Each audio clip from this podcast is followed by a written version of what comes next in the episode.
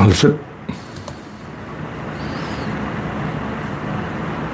네, 박신타마님이 일발을 끊어주습니다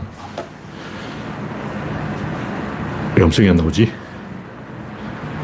아, 네, 음성이 꺼져 있군요. 가나드라 마법사. 우창님, 반갑습니다.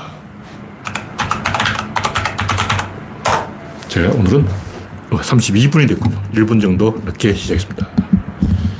글을 쓰다가 조금 늦었어요. 현재 구독자는 2,940명입니다. 여러분의 구독과 알림, 좋아요는 큰 힘이 됩니다. 화면에 이상이 있으면 말씀해 주시기 바랍니다. 홍택중님, 그레이스방님, 반갑습니다. 오늘은 1월의 두 번째 방송이죠. 아, 1월 1일 날, 아, 새해 첫날부터 방송을 했습니다. 오늘은 1월 3일. 최근에 추위 가 조금 물러가고 아직 추위가 남아있지만 이 대한추위가 사라졌어요. 지금 장기예보에 의하면 1월 12일 날 서울이 5도, 어디 다른 데를 보니까 뭐 15도, 낮 기온이 15도까지 올라간다는 거예요. 와, 서울은 아니에요. 서울은 제가 저번에 보, 보기에 12도까지 올라간다는 그런 설이 있었는데 잘 모르겠어요. 다시 봐야 돼. 이 윈디닷컴인가 제가 여기서 보기로는 기온이 12도까지 올라간다는 설이 있었어요. 네. 아, 1월 12일 목요일, 와. 오후 3시, 낮 기온이 서울이 11도. 와, 엄청나, 엄청나. 1월 11일이면, 1월 12일이면 대한추위가 와야 되는데, 대한추위가 아니고, 대한봄이 왔습니다. 대한봄. 날씨도 기온도 올라가고, 조금 이 윤석열의 겨울도 빨리 지나갔으면 좋겠습니다. 사람이 살고 봐야지. 너무 이 경제 죽이기, 경제하고 왼수가 됐어, 왼수가 됐어. 옛날에는 경제를 열심히 살리고 있으니까 경제를 포기한 대통령이냐, 경포대냐, 그러대. 진짜 경제를 포기해버리고 집값이 올라가는 것은 뭐 시장에 맡겨야지. 너는 몰라? 이런 개소를 해도 사람들이 욕을 안 해요. 와, 세상에 어떻게 이럴 수가 있냐고. 어, 경제를 열심히 하니까 어, 경제를 포기했다 그러고 경제에 손을 탁 놔버리니까 중국하고 막 전쟁한다 그러고 북한하고 핵개발 경쟁한다 그러고 그러다 개망신 당하고 그러니까 사람들이 아무도 시비를 안 해요. 미친 거 아니에요. 네. 홍택중님, 그레스방님, 트레이서님, 프렌지비님, 이영수님, 서현님, 이기곤님, 라일락님, 티리님, 타리님 반갑습니다. 네. 타리님이 한 달 전부터 우연히, 아, 우연히 이 구독을 신청하신 분도 있군요. 이 구조론 연구소에는 더 많은 정보가 있으니까 제가 20년 동안 글을 써왔기 때문에 20년 동안 제가 한 우물을 팠어요. 근데 제가 이제는 거의 이 팔만큼 팠다. 와, 유전을 발견할 만큼 땅을 팠어요. 지하 3,000m로 땅을 뚫었는데 이제 유전이 터지려고 해. 이제 해외로 진출해서 전 지구를 정복해야 됩니다. 네, 라일장님 반갑습니다. 현재 30명이 구독하고 있습니다. 시청하고 있습니다. 첫 번째는 웃긴 경. 뭐, 금독수리 훈련을 시켜서 무인기를 잡겠다. 이거 누가 이 지어낸 개콘인지 모르겠지만 진짜인지 모르겠어요. 제가 그 이미지만 보고 이런 것은 뉴스거리도 안 된다. 뉴스 안 된다고 생각해서 자세히 안 봤는데 이미지가 있는 걸 보니까 진짜로 금독수리를 훈련시킨다고 누가 개소를 했는 것 같아요. 이란에서 지금 쓰고 있는 그 사헤드 드론이 2m, 2m, 2m 50, 길이 3m. 길이 3m, 폭이 2m 50인데 이걸 어, 검독수리가 잡는다고? 진짜 초딩이 초딩. 시속 185km입니다. 시속 185km로 날아오는 샤헤드 드론을 폭이 2.5m, 길이가 3m인 샤헤드 드론을 폭탄을 200kg 싣고 있어요. 그걸 뭐 검독수리가 잡는다. 참새를 그러죠. 참새가 잡는다. 참새가 엔진에 끼어 들어가지고 엔진을 망가뜨리면 되잖아. 어떤 그런 기가 막히고 코가 막히고 참, 이 참. 하여튼 누군가 그 말을 하긴 한 것 같아요. 우리나라에 그 정도 IQ가 떨어지는 사람이 한 명, 한 명 이상 있는 거예요. 우크라이나에 가서 보라고. 북한에 그런 드론이 천 개 있다 그러잖아. 이란이 막 팔고 있어. 참 애도 아니고. 하여튼 바이든이 이 한국과 합동 핵훈련은 없다! 이렇게 윤석열에게 경고를 때렸죠. 바이든은 전 세계를 신경 써야 되기 때문에 한국 문제에 별로 관심이 없어요. 다른 문제도 많아. 내, 내부 문제도 있고. 근데 꼭 윤석열이 이렇게 애를 먹여가지고 바이든한테 한 말씀 하게, 피곤하게 만들어야 되냐고. 이게 다 누적되는 거예요. 이게 다 카운트 된다고. 뭐 바이든 또 치사한 인간이기 때문에 이게 다 장부에 적어놨다가 윤석열한테 보복해요. 이게 안 할 거라고 생각하면 그 순진한 거죠. 국제관계는 냉엄한 거예요. 화면에 이상이 있으면 말씀해 주시기 바랍니다. 여러분의 구독과 좋아요는 큰 힘이 됩니다. 다음 곡지는 중대선거구제 경망. 노무현 대통령도 이 대연정 제안했다가 망했는데 그게 옳고 그르고를 떠나서 이 문제는 국민들에게는 이게 하나의 신호탄으로 읽힌다는 거예요. 뭐냐면 자신감을 잃었다. 꼬리를, 꼬랑지를 내렸다. 수탉이 꼬리를 세우고 있다가 숙였다. 음. 기가 죽었다. 이렇게 보는 거예요. 국민들은 그 내막을 알아보려고 안 하고 그냥 이 이미지로 피상적으로 겉모습만 보는 거예요. 그럼 이게 무슨 제안을 한다 그러면 상대방이 일축을 하는 거예요. 이게 하나의 공식으로 굳어져 있어. 무조건 일축이야. 그러므로 개혁이 되려면 딱 하나밖에 없어.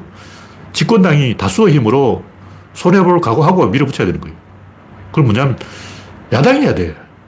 중대선거구제든 뭐든 이 야당이 해야 된다고. 여당이 하는 건 없어요. 쪽수도 안 되고, 이 위헌이 위헌. 아니, 어.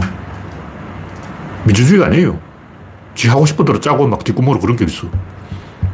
하여튼 궁지에 몰렸다는 표시죠. 게리먼, 게리맨더링을 시도하는 거예요. 하여튼 이미 양반들은 패턴을 읽혔고, 꼬랑지를 내렸고, 국민들은 눈치를 챘어요. 김정삼도 궁지에 몰리니까 삼당 야하. 전두환도 궁지에 몰리니까 내각제 개헌. 박정희도 궁지에 몰리니까 위신헌법. 이런 헌정 질서를 뒤흔드는 어, 이상한 시도를 하는 거예요. 물론 중대 선거구제도 어, 필요가 있으면 해야 되는 거죠. 근데 이런 식으로 정략적으로 해서는 성공하지 못합니다. 우리가 역사 공부를 왜 하냐고. 어. 이런 식으로 아무리 옳은 주장도 반대파가 해야 돼요. 자기 입으로 하면 안 돼. 여러 번 이야기했지만 자기가 원하는 것을 상대방의 입에서 끌어내야 돼. 내가 하고 싶은 걸 상대방이 하게, 하게 만들어야 돼. 뭐, 쥐가 지 입으로 지 좋은 거 하자 그러면 그게 제논의 물대기죠. 어. 그런 게 있어. 이게 안 되기 때문에 대통령이 전용기도 못 만들고 지금 못한 게 많아요. 대통령도 여러 가지 뭐 해야 되는 게 많은데, 어, 뭐 하려 그러면 야당이 반대. 안 되는 거죠. 네, 다음 곡지는 유시민의 대선 도전. 이거 뭐 유시민 실제로 대선에 도전을 선언한 게 아니고, 이 선언한 걸로 하자. 제가 그렇게 유시민 띄우기를 하는 거예요. 왜냐면 이재명 하나로는 불안해. 김경수, 조국, 이, 유시민 다 달라붙어야 돼 이제. 그러니까 이재명 하나 가지고 안 되고 우리가 투입할 수 있는 자원을 몽땅 다 때려박아야 되는 거예요. 유시민이 뭐 탈인문학 이런, 이런 얘기를 했는데 진짜 그런 말을 한 게 아니고 그 보니까 갑자기 과학에 관심을 가지는 거예요. 인문학 하는 사람이 갑자기 어, 과학에 관심을 가지니까 그리고 뭔가 이, 유시민 또 어, 파인만한테 잔소리 하나 듣고 혹시 내가 고집불통이 아닌가 하고 반성을 했다는 거예요. 제가 구체적인 걸 아직 그 다 안 봤어요. 안 봐서 모르는데 어쨌든 유시민이 지금까지 이 좀 닫혀있다는 이미지를 줬어요. 왜냐하면 농객이거든. 농객은 자기 주장이 있어야 돼. 전백 특허를 미는 게 있어야 된다고. 왔다 갔다 하면 안 돼. 네 말도 맞고, 황기정성 말도 맞고, 부인 말도 맞고, 종론 말도 맞고, 다 맞아! 이러면 농객이 아니죠. 네 말은 틀렸어. 이게 맞아! 이렇게 해야 되는 거예요. 그건 정치가 아니에요. 정치라는 것은 이놈 말도 맞고 저놈 말도 맞다. 이게 정치지. 내 말이 맞고 네 말은 틀렸다. 이건 정치가 아니에요. 저는 바른 말을 하는 사람이에요. 저는 정치인이 아니에요. 가끔 모르는 사람들이 제가 정치하는 줄 알고 어, 막 저한테 그런 게 어딨냐 그런 소리 하는데 저는 정치하는 사람 아니에요. 저는 바른 말 하는 사람이에요. 수학은 원래 바른 말 하는 거예요. 수학은 뭐 봐주는 거 없어. 1 더하기 1은 2지, 1 더하기 1은 2도 해, 2로 해드릴까요? 뭐 3으로 해드릴까요? 4는 어때요? 얼마까지 보고 오셨어요? 이런 거 안 합니다.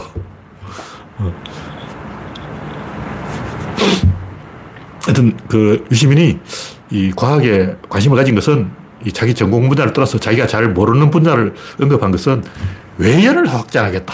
이런 거예요. 보통 보면 진중권처럼 자기가 잘하는 것만 하려고 그래. 내가 미학을 좀 알잖아. 미학 가지고 이야기하자고. 이런 식으로 자기가 모르는 거는 귀 딱 틀어받고 대화를 안 하려고 그래. 좀 지거든. 근데 좀 고수가 되면 이미 성패를 떠났어요. 이기고 지고 뭐 필요 없어. 유시민이 TV 토론만 나가면 다 이기죠. 이긴 뭐해? 선거에 표가 안 나오는데. 이겨봤자 소용없다는 걸 이제 알아버린 거예요. 이기는 것은 이 초등들이 하는 거고, 나이가 좀 들면 이 협상을 해야 되는 거예요. 그래서 유시민은 인문학을 하는 사람이니까 오히려 이공계 쪽에 관심을 가지고 음, 자기가 모르는 것에 대해서 타협을 해야 돼요. 근데 문재인 대통령은 어떠냐? 결국 인맥인데 왜 인문학이 중요하면 인문학이 별로 인맥질, 인맥질. 이공계는 기술이 있는데 이 인문학은 인맥질로 공짜 먹는다고. 근데 이 좌파는 인맥질로 망하고 우파는 원맨쇼 하다가 망한 거예요. 우파도 망하고 좌파도 망하고 다 망해. 근데 문재인 대통령이 중도 확장 실패한 것은 제가 볼때 이게 양정철이 농간이에요. 삼철이라 그러는데 전해철은 결이 다른 사람이고 이호철은 정치하는 사람이 아니에요. 제가 이호철 한번 만나봤는데 아, 이 양반은 정치할 사람이 아니다. 너무 사람 착해가지고 정치를 못할 것 같아. 제가 이호철을 만나서 대화를 잠시 해본 걸로는 아, 이 양반은 정치를 하면 안 된다. 그렇게 느꼈어요. 물론 느낌만 가지고 다 아는 건 아니지만 너무 사람이 착하더라고. 그럼 양정철이가 조금 이제 정치를 하는 사람인데 이 양반이 망쳐놓은 거예요. 왜냐하면 문재인 대통령이 치아도 안 좋고 사람 만나고 다니면서 폭탄 좀 마시고 우리가 남이가 그러고 그걸 하는 사람이 아니야. 근데 정치를 하려면 해야 돼. 정치를 하려면 다 모아놓고 우리가 남이가 하고 막 폭탄 좀 마시고 생쇼하고 윤석열처럼 구두 벗어가지고 양주 따라가지고 원샷하고 그거 해야 정치가 되는 거예요. 그게 정치야. 그러니까 우리나라 정치가 부패하는 거죠. 뭐 깨끗하게 하니까 문재인 되어버리는 거예요. 이게 쉬운 일이 아니라는 거죠. 보통 우리는 뭐 탕평 정치를 해야 된다, 적재적소를 해야 된다, 다 개소리예요. 탕평이 뭐냐? 갈라먹기 하는 거예요. 갈라먹기 하면 망하지. 정의당 목, 여성계 목, 노동계 목, 전라도 목, 경상도 목, 충청도 목, 다 떼집부르고 남는 게 뭐야? 이게 탕평이야. 적재적소는 뭐예요? 이공계 전문가, 인문계 전문가, 각자 전문가 한 개에서 이 대화가 안 돼요. 분야가 다르면 같은 지식인들끼리 또 멱살 잡고 싸운다고. 장관들이 막, 한 명, 장관 한 명은 강용석이고 한 명은 유시민이야. 그 장관들끼리 서로 멱살 잡고 싸우는 거예요. 대화가 안 되는 거예요. 어떻게 해야 되냐? 드림팀을 띄워야 돼. 그 드림팀은 적재적소가 아니에요. 적, 드림팀은 공통분모가 있어야 돼요. 체험의 공유. 같은 경험을 가진, 같은 경력을 써진 같은 학교 출신이어야 돼. 좀 문재인 대통령 경희대 중심으로 한번 모아봐. 윤석열은 서울대 중심으로 한번 모아봐. 뭐 이런 게 있어요. 뭔가 배경이 비슷한 사람끼리 드림팀을 만드는 거예요. 그리고 얘들은 코어를 만들고, 그리고 적재적소를 어떻게 하냐. 외주를 주는 거야. 자기가 잘 모르는 거는 외주를 줘야지. 지들이 하면 안 돼. 그러면 부동산 문제, 부동산 전문가한테 맡겨야지. 청와대 사람이 부동산 주무르고 있으면 망하는 거예요. 아, 지들이 뭘 한다고. 그러니까 제가 볼 때 좌파들이 저도 모르면서 부동산에 대해서 요만큼도 모르면서 아, 아는 척 하다 망친 거 아니야. 외주를 줘야 돼. 그런데 이 외주를 주려면 코어가 강해야 돼. 코어가 부실하면 끌려다녀. 외주를 줘놓고 외부 세력한테 끌려다니는 거예요. 그런 일이 굉장히 많아요. 감당을 못 한다고. 그러니까 노무현 때도 김건태가 특히 말을 안 듣더라고. 코어가 아닌 거예요. 노무현이 코어가 아니야. 김건태는 내가 노무현보다 못한 게 뭐냐.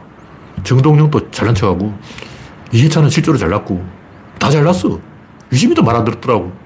유시민도 보니까 노무현을 가르치려고 그래.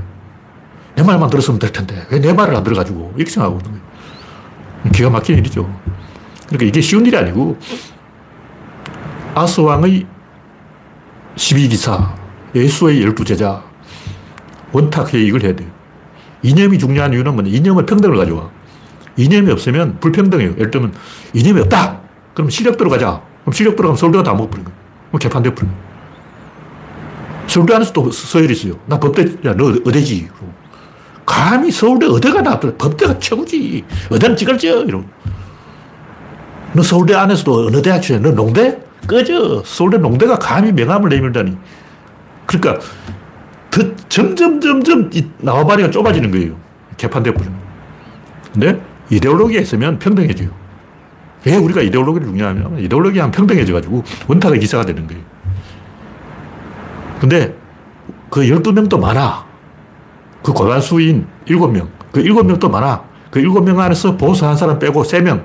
이 3명이 의사결정합니다. 어느 집단에 가보면 어떤 분야든지 실제로 거기서 결정하는 사람은 어, 팀쿡하고 스티브 잡스하고 또 한 명 더 있어요. 뭐 세 명이 하는 거야. 세 명이 애플을 다 하고 있다고. 그럼 나머지 세 명은 만약 심부름해. 또 나머지 세 명은 뭐냐면 땜빵해. 또 나머지 세, 심부름 세 명은 뭐냐면 이거 배우고 있어. 그러니까 한 12명이 있다면 그 중에 한 세 놈은 견습으로 배우고 있는 놈이고 한 세 명은 땜빵으로 왔다 갔다 하는 놈이고 또 한 세 명은 외부로 들락날락 심부름 하는 놈이고 실제로 한 일곱 명이 결정하는데 일곱 명 중에 한 명은 보스고 결국 3대 3이라고. 요 3대 3 균형이 딱 맞아야 이게 돌아가는 거예요. 이게 안 되면 다 망해. 대부분 이렇게 가고 있어. 실제로 의사결정은 3명밖에 안 해요. 뭐 10명 모여가 회의한다고 거짓말이에요. 쪽수가 많으면 많을수록 전인대가 되어버린다. 중국 공산당 3천명 모여가지고 무슨 회의를 하겠냐고. 안 되는 거예요. 그래서 우리가 단순하게 생각해 뭐 탕평 인사, 뭐 농공 행상, 적재적소 뭐 다 개소리고 이데올로기라는 것은 평등을 가져오는 것이고 코어를 강화시키는 것이고 이데올로기 없으면 콩가루 집안이 되어서 자기들끼리 싸운다고. 윤석열 봐. 뭐, 뭐 핵, 윤핵관이라고 핵관. 지금 누가 윤석열의 그 어, 코어냐고. 없어. 윤핵관은 뭐 권성동이하고 장재원이 다 콩가루 애들이고 봉수왕 학당이지 코어가 없는 거예요. 그리고 외연 확정이 안 돼. 이준석도 삐져서 나가고 김종인도 삐져서 나가고 왜 이렇게 틀어지냐고. 코어가 약하기 때문에 틀어지는 거예요. 박근혜는 코어가 뭐냐? 그 문고리 3인방. 그 사람 옛날부터 운전수 하던. 대구 시내 그 골목길을 잘 알아요. 대구 시내 모든 골목길을 알고 있어. 그래서 박근혜 태우고 막 대구 시내 골목길을 운전해서 막, 막 가는 거예요. 할 줄 아는 게 대구 시내 모든 골목길을 내가 알고 있다.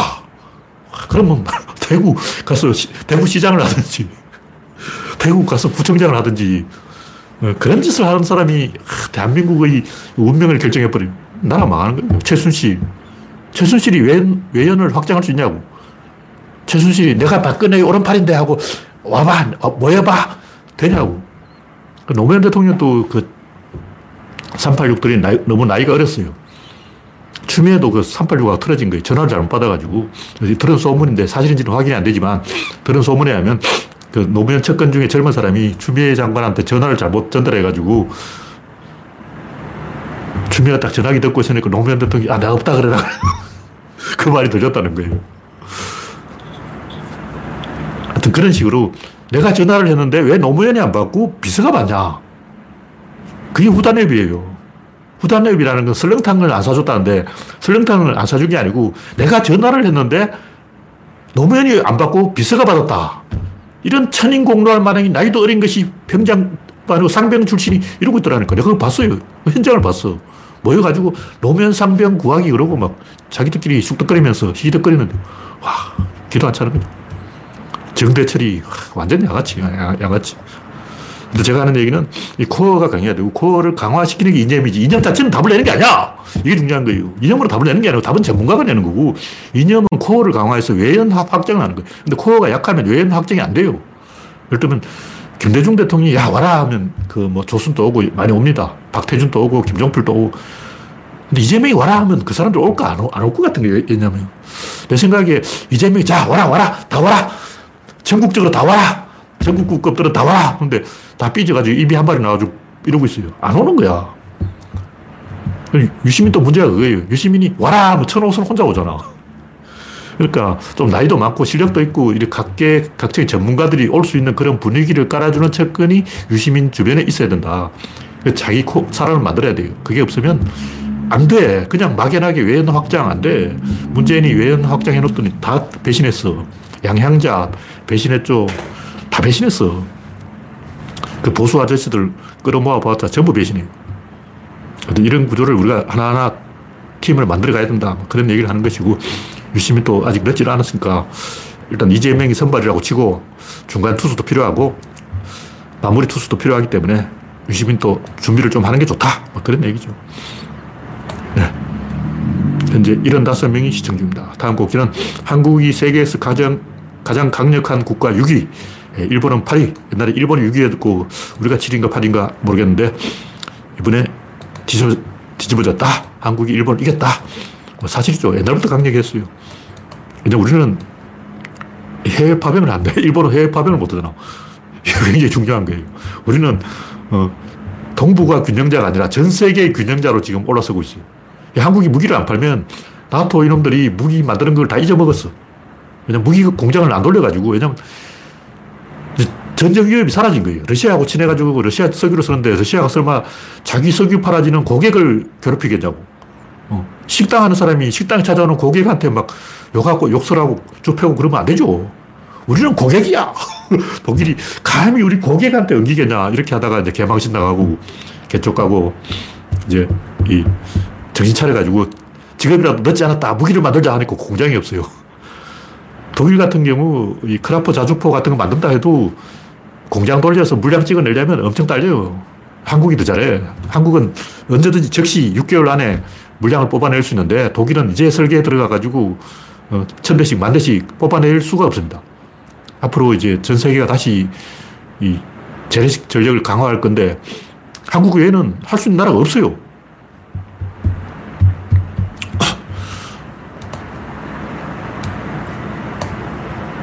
그래서 우리가 이 제가 하는 얘기는 뭐냐면 이데올로기 가지고 이기려고 하면 안 되고 이데올로기는 코어를 만들어야 되는 것이고 뭘 가지고 해야 되냐면 대한민국 이렇게 치고 나가는 기세, 흐름, 인터넷, 스마트폰, 인공지능 여기에 기대를 가지고 또 인공지능에 대해서도 지금 막 구글에서 새로운 거 엄청난 것, 센 것을, 센 것이 오고 있다. 이런 설이 있는데, 음, 유튜브도 그렇고, 뭔가 이 새로운, 어,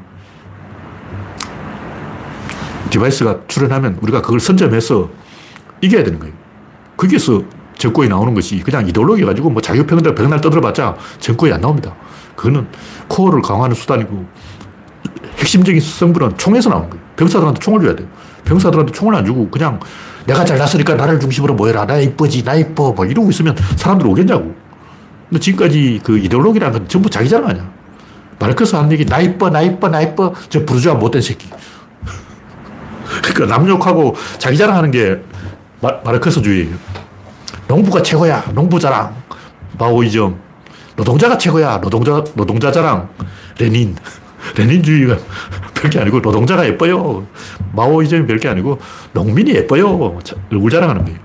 그거 가지고는 정권을 못 이깁니다. 네, 다음 곡지는 러시아 막는 것은 이스라엘.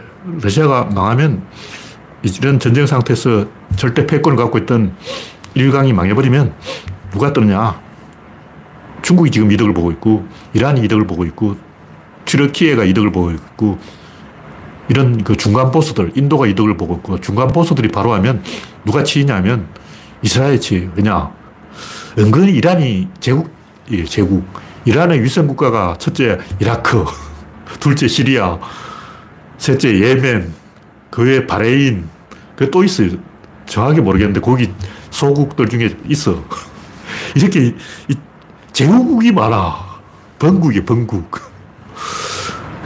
잘 살펴보면 이란이 굉장히 많은 그 졸개들을 거느리고 있어요. 그리고 그 졸개들이 전부 이스라엘을 위협한다고. 예멘, 어, 골치 아픈 놈들이죠. 시리아, 골치 아픈 놈들이죠. 레바논, 골치 아픈 놈들이죠. 아, 레바논을 까먹었다. 레바논까지, 어, 그, 이란의 위성 국가들이 잔뜩 있어요. 그놈들이 이란, 이스라엘을 포위하고 있는 거야. 그래서 지금 이 전쟁이 길어지니까 러시아가 이란제 사헤드 드론을 뭐 수천 대나 지금 사갔다 그러는데 가격도 안 비싸요. 한 대 2천만 원이야. 2천만 어, 원짜리 드론을 수천 대를 사갔다는 거야. 이렇게 이란이 계속 뜨면 이스라엘은 곤란해지니까 지금 이스라엘이 어, 적극적으로 나서서 리스크를 줄여야 돼요. 이란 힘이 더 강해지면 어, 헤즈볼라 세력들이 더 세진다고. 왜냐하면 헤즈볼라는 사실 이란 돈으로 이란이 석유 팔아서 먹여 살리는 거예요. 헤즈볼라 힘을 빼려면 이란이 사헤드 드론을 못 팔게 막아야 되는 거죠. 이란, 이스라엘이 움직여야 된다. 지금 이해관계가 가장 처음에 한 나라가 이스라엘이다. 이 얘기죠. 네. 다, 다음 곡지는 원희룡의 무위 행정, 뭐, 노자의 무위 사상이 중국을 망쳤다고 제가 여러 번 이야기했는데, 도교 때문에 망한 거예요. 중국은 두 가지. 하나는 도교고, 하나는 그, 오석산인가, 그, 마약이 있어, 마약. 그 마약 때문에 망한 거예요. 중국이 마약에 예민한 이유가 옛날부터 마약 때문에 망한 나라가 중국이. 명나라 만역제는 이 30년 동안 파업을 했어. 아무도 안 한 거야. 근데 문제는 만력제 아들이에요. 이 양반은 왕이 되고, 황제가 되고 한 달 만에 죽어버렸어. 왕이 되고 한, 한 달 만에 엄청나게 좋은 정치를 많이 했어요. 근데 엄청나게 좋은 정치를 많이 하려고 한 달 만에 죽어버린 거야. 왜냐? 마약 먹고 죽은 거예요. 수원, 비소 이런 게 그 주성분이야. 다 도교 사상이라고. 도교가 불로 장수를 한다면서 실제로는 중국 황제를 다 죽였어요. 수, 수나라 때까지 그 유진 남북조 시대에 황제들의 평균 수명이 뭐 7년 그래. 평균 제위기간이 7년 그래. 왜 오래 못 사냐. 다 그 마약 먹고 죽은 거예요. 도교 믿다가 죽은 거라. 유진남북조 5대 19, 5, 16국 전부 도교로 망한 나라예요. 우리나라는 그래도 태종, 태조 이성계, 이방원, 수양대군, 세종, 문종 이 다섯 천재가 있었는데 이 위진남북조부터 어, 5대 19, 5, 16국 보면 다섯 천재가 아니라 전부 다섯 바보가 등장해요. 왕조가 바뀌면 바보가 다섯 명 등장해서 다 망해요. 계속 왕이 살해되는 거예요. 처, 처음 이제 개국 공신은 나라를 처음 연 황제는 똑똑한데 그 자기 아들은 바보, 그 손자는 더 바보, 그, 그 정손자는 식인종. 와, 끔찍해. 한번 읽어보세요. 와, 이렇게 끔찍한 역사가 있나. 충격적, 충격적. 네. 다음 곡지는 식인종은 있다. 이게 뭐 꼭 식인종이 있다 없다 이런 얘기 아니고 개롱, 계몽주의 이 프레임, 위인전 공식, 이 빌런과 히어로 이런 식으로 대결 구도를 만들어서 식인이냐 아니냐 이런 식으로 말을 만들어내는 것은 굉장히 치사한 거예요. 그 과학자 할 얘기 아니야. 과학자는 건조하게 있는 것으로 사실을 이야기해야지 선악 구도 우리 편이냐 나쁜 편이냐 노동자냐 부르주아냐 이런 식으로 자꾸 어, 패싸움을 붙이려고 그러면 안 되죠. 뭐 식인이냐 아니냐 식인 했다 안 했다 그건 무슨 상관이야. 제가 볼때 식인을 할 수도 있고 안 할 수도 있고 그런 거지. 인간은 식인종이냐. 이런 식으로 세게 나오는 이유가 그냥 식인 할 수도 있고 안 할 수도 있는데 식인종이야? 협박을 하는 거예요. 협박. 과학자가 언제부터 이게 협박가가 됐냐고. 사람을 막 협박하고 있어. 내 식인종이지 하고 막. 와. 이러면 안 되죠. 원래 이 원신들은 굉장히 넓은 면적을 차지하고 있어요. 제주도 정도면 원신이 한 100명도 안 살아. 왜냐면 동굴에 사는데 동굴을 오래 쓰는 게 아니고 2, 3년 정도 사용하다가 옮겨가는 거예요. 제천의 전말 동굴. 거기 가보면 한 2, 3년 동안 원신이 살다가 다른 데로 가버려요. 또 다른 집단에 와서 살고 또 가버리고 또 한 10년 후에 또 다른 집단에 오고 계속 이 로테이션이 돌아가는 거죠. 그건 굉장히 넓은 지역을 돌아다닌다는 거죠. 근데 인구가 증가하면 돌아다닐 수 없게 되는 거예요. 왜냐하면 사피엔스가 자꾸 밀고 오니까 네안데르탈인은 점점 이제 몰려가지고 스페인까지 가버린 거예요. 왜 그랬느냐면 우리가 생각하기는 사피엔스가 네안데르탈인을 창으로 찔려서 죽였다. 이게 아니고 그냥 원신들은 같은 원신끼리 만나면 피해요. 저쪽에 원신이 있다. 봤다. 먼저 본 사람이 피하는 거예요. 몽고에 가면 20km 밖에서 본다고 딱 시력이 워낙 발달해가지고 20km 밖에서 어, 저기 사람이 있네 봐버리는 거예요. 근데 내가 상대방한테 보였다 하면 나 이미 죽었다. 이렇게 간주하는 거예요. 이거 홍범도 장군인가? 그 독립군의 일기에 나오는 이야기인데, 그 제가 읽어보니까 독립군 아저씨가 쓴 건데, 몽고에서는 원래 그렇게 생각하는 거예요. 20km 밖에서 누가 나를 봤다? 그럼 난 이미 죽어 있다. 왜냐면 걔도 끝까지 추적해. 자기 구역 안에 외부인이 왔다 하면 20km 밖에서, 어, 저 외부인인데? 저 누가 가 있지? 우리 동네 사람 아닌데? 알아보는 거예요. 시력이 워낙 뛰어나. 그리고 반드시 지구 끝까지 추적해서 죽이는 거예요. 봤다 무조건 이미 자기 살해되어 있는 거야. 그런 상황에서 먼저 본 사람이 피해요.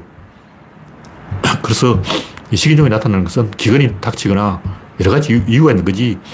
그 대부분 식인을 하는 것은 농사를 짓다가 기근이 닥쳐서 그런 거예요. 그러니까 인간이 식인종이 아니고 인구가 늘고 먹을 게 없어서 어쩌다가 식인을 하게 되고 한 번 하니까 계속 한다 이런 거지. 특히 인카 문명을 보면 왜 식인을 하냐. 이 가지고 막 토론하는데 이게 다 편견을 가지고 선악구도 이놈들은 원래 식인종이다. 이놈들은 원래 지능이 떨어진다. 이런 식으로 편견을 가지고 말을 짜맞추려고 그러는 거예요. 어쩌다가 기근이 닥치면 사람을 먹게 되고 한 번 먹으면 계속 먹게 되고 그게 그러다 보면 시, 식인을 하게 되는 거지. 음. 원래 인간이 식인종이다. 이런 것은 아주 이 고약한 비과학적인 접근이다. 뭐 그런 얘기죠. 네, 다음 곡지는 생각의 방법. 네, 제, 최근에 제가 이제 다 썼어요. 와, 이제 진짜 다 썼다. 와, 더 이상 이제 쓸 얘기 없다.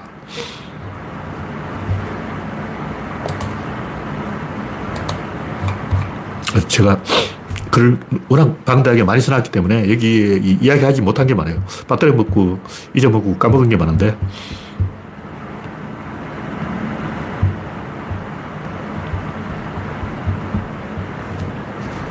어떤 인간이 도박을 하는 이유가 뭘까? 사람들은 개인에게서 답을 찾아요.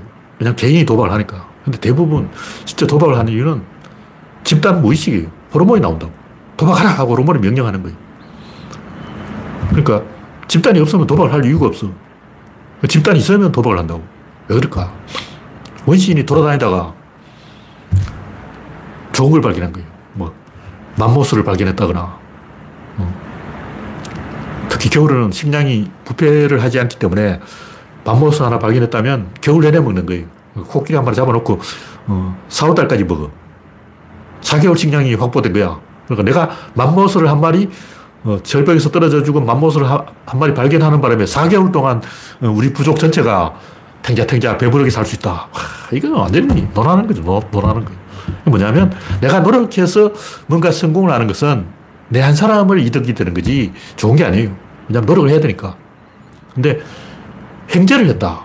우연히 얼어 죽은 맘모스를 발견했다. 와, 내년 4월까지는 식량 걱정이 없네. 이 추운 겨울에 말이야. 어, 얼마나 좋냐. 썩지도 않고. 그러면 부족 전체의 영웅이 되는 거야. 그러니까 도박을 해서 얻는 보상이 호르몬의 보상이 내가 노력해서 얻는 보상보다 더 큰 거예요. 내가 노력해서 성공하는 것은 별로 의미가 없고 도박을 해서 성공을 하면 왠지 이 호르몬이 팍팍 뿜어져 가지고 돌아버리는 거죠. 중독돼 버린 거예요. 제가 주장하는 것은 인간이 도박을 하는 심리는 집단 무의식 때문이다. 집단의 이목을 끌고 싶은 그런 본능이 유전자에 살아있어서 호르몬에 영향을 미치기 때문에 도박을 하는 거예요. 무슨 얘기냐면 사람이 어떤 행동을 하는데 보통 우리는 이제 개인이 욕망 때문에 탐욕 때문에 부정부패 때문에 뭐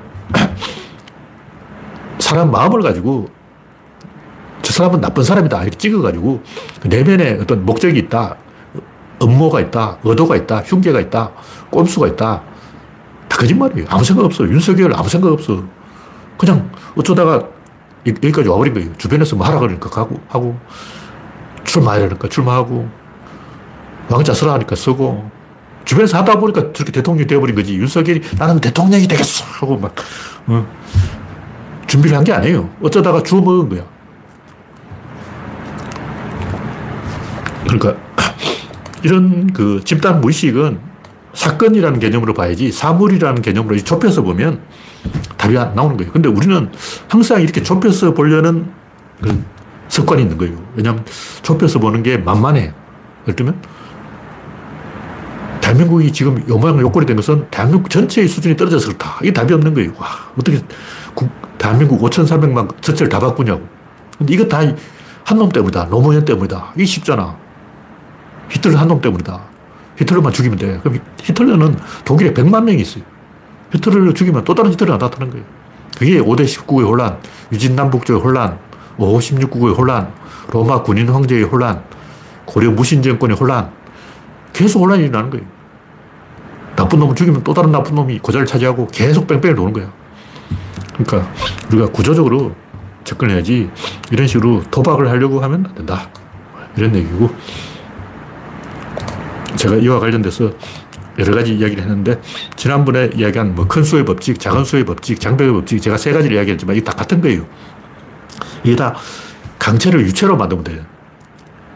그러니까 뭔가 나빠지는 이유가 뭐냐면 애매한 상황에서 나빠져요. 확실한 상황에서 나빠지잖아. 그러니까 뭔가 상자가 있는데 상자가 꽉 차 있을 때는 유체, 가 되고 반대로 한 개밖에 없어도 유, 체가 돼요. 꽉 차 있으면 당연히 이제 어, 유체가 되지.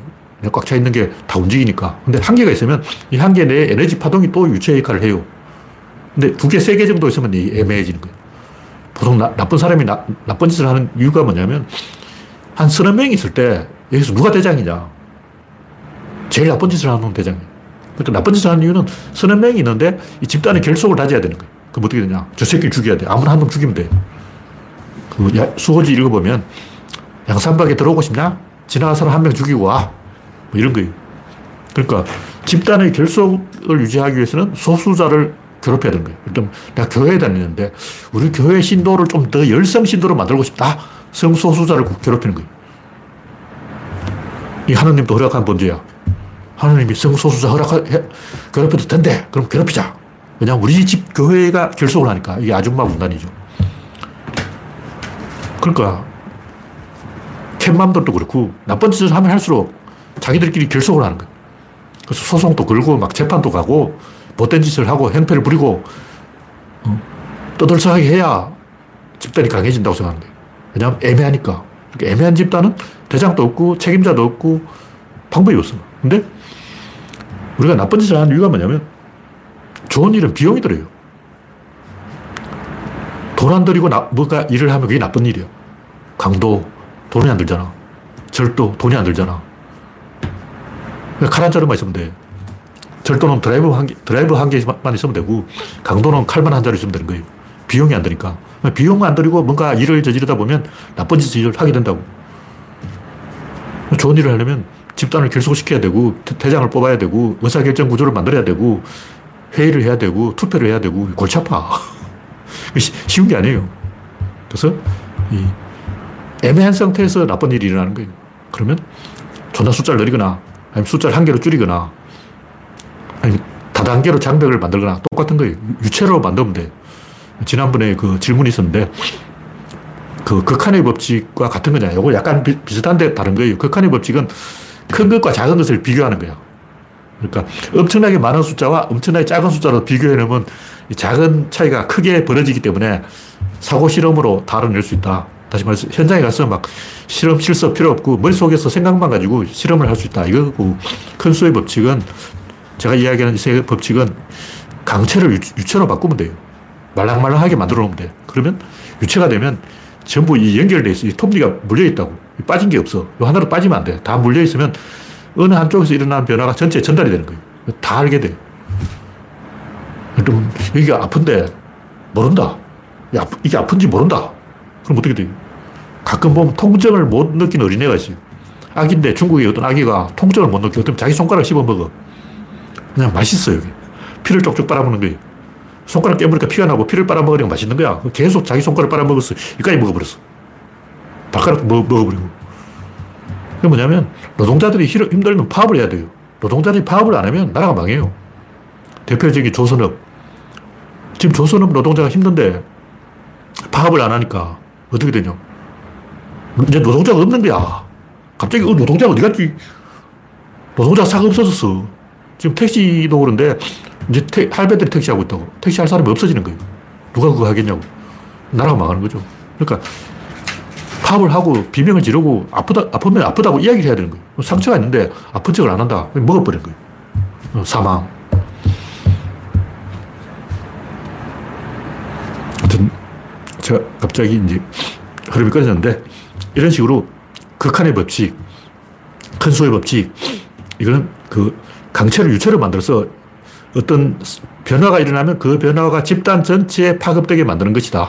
그래서 옛날에는 사람을 잘 죽였어요. 심청이 인당수에 뛰어들거나 마녀 사냥을 하거나 이렇게 사람 죽이는 이유가 뭐냐면 그 소식은 그 집단 전체가 알아. 누가 죽으면 집단 전체가 아, 사람이 죽었다 이 사실을 아는 거예요. 근데 다른 일은 무슨 일이 나도 신경을 안 써. 관심을 안 가지는 거예요. 그러니까 집단 전체를 알게 하려면 지금은 어떻게 하냐. 지금 미디어를 이용하면 되죠. 지금은 언론을 타고 방송에 나오면 되는데 옛날에는 언론도 없고 방송도 없고 신문도 없고 텔레비도 없고 아무도 없잖아요. 그러면 사람 죽이는 거야. 마녀사냥을 한다고. 그러니까 집단 전체가 알게 만드는, 유체로 만드는, 집단을 유체로 만들기 위해서 그런 짓을 하는 거예요. 어쨌든 제가 뭐 여러 가지 이야기를 하고 있는데 카이사르가 원로원 의원 숫자를 600명으로 늘린다. 중국이 전인대 대표를 3,000명으로 늘린다. 이게 이제 큰 수의 법칙이죠. 반대로 뭐든지 극도로 단순화한다. 미니멀리즘. 단순화하면 오히려 복잡해져요. 그림을 복잡하게 그리면 사람들이 솜씨를 봅니다. 그림 솜씨가 좋나, 근데 점 하나 딱 찍어 놓으면 솜씨 볼 게 어딨어. 그냥 점 하나밖에 없는데 무슨 솜씨냐고. 점 하나 찍어 놓으면 어떻게 되냐면 이 그림을 도대체 어디에 걸어놔야 되냐. 이걸, 어, 내 개인 침실에 걸어놔야 될지, 아니면 응접실에 걸어놔야 될지, 아니면 도서관에 걸어놔야 될지, 아니면 이게 전시장에 걸어놔야 되냐. 그게 예술이에요. 예술이라는 것은 캔버스에다가 뭐 색깔 칠하는 게 아니고 이걸 어디에 걸어놔야 되냐. 이게 예술이라고. 이 예술품이 하나 있다. 요거는 내 친구들하고 술 먹을 때 어, 전시해놔야 되냐. 아니면 학자들을 불러가지고 회의할 때 이거 걸어놔야 되냐. 아니면 그 빌 게이츠나 뭐 스티브 잡스 같은 명사들을 초청할 때 벽에 걸어놔야 되냐. 이걸 생각하는 게 예술이라고. 사람들이 그 생각을 안 하고 자꾸 그림을 막 들여다보는 거야. 이게 뭘까? 그러고 그걸 보면 안 돼요. 특히 개념 미술. 그림을 보는 게 아니고 개념 미술은 이 그림을 어디에 걸어놔야 되느냐를 고민하는 게 그 자체가 예술인 거예요. 그걸 고민하게 만들어. 어, 개념 미술 사면 도대체 이걸 누구한테 보여줘야 되냐. 마누라한테 보여주면 안 되고, 애인한테 보여줘도 안 되고, 이건 빌 게이츠한테 보여줘야 되는데, 빌 게이츠가 전화를 안 받네. 이걸 생각하게 만드는 거죠. 단순하면 오히려 더 복잡해져요. 막 고민이 많아지는 거예요. 뭐 잠깐 그려놓으면 그냥 아무 데나 그려놓으면 돼. 근데 딱 한 개 정화 딱 찍어 놓으면, 하, 이건 왠지 청와대에 그려놔야 되겠다. 이건 왠지 국립도서관에 그려놔야 되겠다. 이런 느낌 드는 거예요. 하, 이건 재벌 회장의 집무실에 그려놔야 된다. 이런 생각을 하게 만드는 게 좋은 예술이다.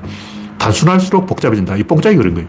뽕짝은 막 바이브레이션을 이용해서 목소리 떨림을 해가지고 이상한 소리를 막 내. 어. 뽕필이 들어가야 된다. feeling이 느껴져야 된다. 그러니까 힙합도 좀 그런 게 있어요. 이상한 기교를 부려. 단순할수록 뭔가 이 희한한 기교가, 기교가 발달하는 거예요. 복잡하면 그 기교가 사라지고 그냥 단순한 솜씨자랑이 되어버려요. 또 하나의 방법은 장벽을 만드는 방법인데 대표적으로 군대, 군대는 계급별로 장벽을 만들고 조폭, 조폭은 나이별로 장벽을 만들고 장벽을 만든다는 것은 칸을 세밀하게 나온다는 하나만 남긴다는 거. 하나만 남길수록 혼자서 감당해야 되는 부분이 굉장히 많아져요. 세종도하고 또 혼자 한글을 만들었고, 저도 혼자 구조를 만들었고, 이순신도 혼자 전략을 타잖아. 근데 일본군은 모여서 회의를 하는 거예요. 모여서 회의를 하면 어떻게 되냐. 회의를 하면 전쟁 그 자체를 관심 가지는 게 아니고, 아, 저 관동 애들, 저 관수놈들, 저 해군 놈들, 저 육군, 육군 놈들, 저 니가토 놈들, 저 구마모토 놈들, 이런 식으로 지역 감정이 생겨요. 그러니까 일본군 보면, 같은 일본군끼리, 아, 우리 관동군을 무시하냐? 관동 애들은 뭐냐면, 그, 주로 그, 일본 동북지방에 가난뱅이를 글로 보내버렸어요. 황도파라고 이놈들 천황을 중심으로 어, 제국을 만들려고 그랬어요. 그러니까 일본에 그나마 하고 있던 약간의 민주적인 제도를 다 없애버리고 그냥 전제 군주제로 돌아가자. 옛날로 돌아가자. 이런 짓을 하니까 걔들 만주로 다 보내버렸는데 이런 식으로 일본인들은 엄청나게 자, 자기들끼리 지역 감정을 만들어 왔기 때문에 그거 가지고 싸운다고. 고니시하고 그 누구죠? 소서행장하고 가등청정도 가토하고 고니시도 서로 싸우고 있고 서로 협력을 안 해. 육군하고 해, 군 조슈아 사점아 항상 자기들끼리 평가를 싸우는 거예요. 이순신 부하들이 평가를 싸운 적은 없죠. 그러니까 조선군들은 힘을 합쳐서 싸웠는데 왜 일본군은 서로 평가를 자기들끼리 치고, 치고받고 할까? 어떻게 보면 그게 일본군이 강하게 된 비결이죠. 자기들끼리 300년 동안 싸우다 보니까 강해진 거죠. 이런, 이런 식으로 다단계로 이렇게 장벽을 만들어서 칸을 만들어 놓으면 서로 협력을 못하기 때문에 오히려 더 그걸 잘 이용해 먹을 수 있다. 박정희가 김재규와 차지철을 이간질해서 서로 싸우게 만들듯이 장벽을 치는 기술이 있고 또 숫자를 하나로 줄이는 기술도 있고 또 반대로 숫자를 늘리는 기술도 있고 이런 이야기를 하다 보면 또이 권양대전, 비수대전, 한신의 배수진 또 뭐죠? 그 역사적인 전쟁이 많았는데 대부분 보면 그 쪽수를 너무 많이 만들어서 자멸해버린 거예요. 그 뭐냐면 큰 수의 법칙을 역으로 지르는 거예요. 큰 수의 법칙은 숫자가 많을수록 유체의 성질 작용해서 강력해진다는데 그 반대로 숫자가 많을수록 강력하게 붕괴해버릴 수가 있는 거예요. 댐이 터지듯이. 어. 댐이 터지는 압력으로 적을 밀어버릴 수도 있지만 반대로 댐이 터져서 자멸할 수도 있는 거예요.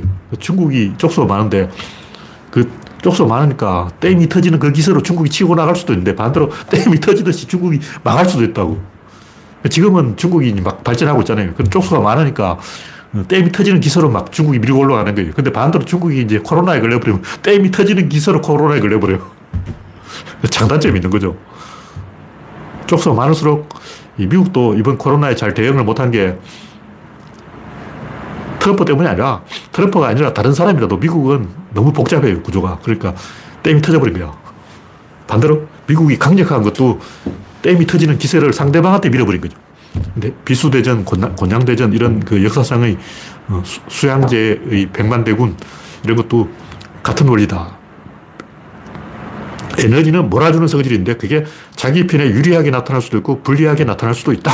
뭐 그런 얘기죠. 네, 시간이 되었기 때문에 오늘 이야기는 이것으로 마치겠습니다.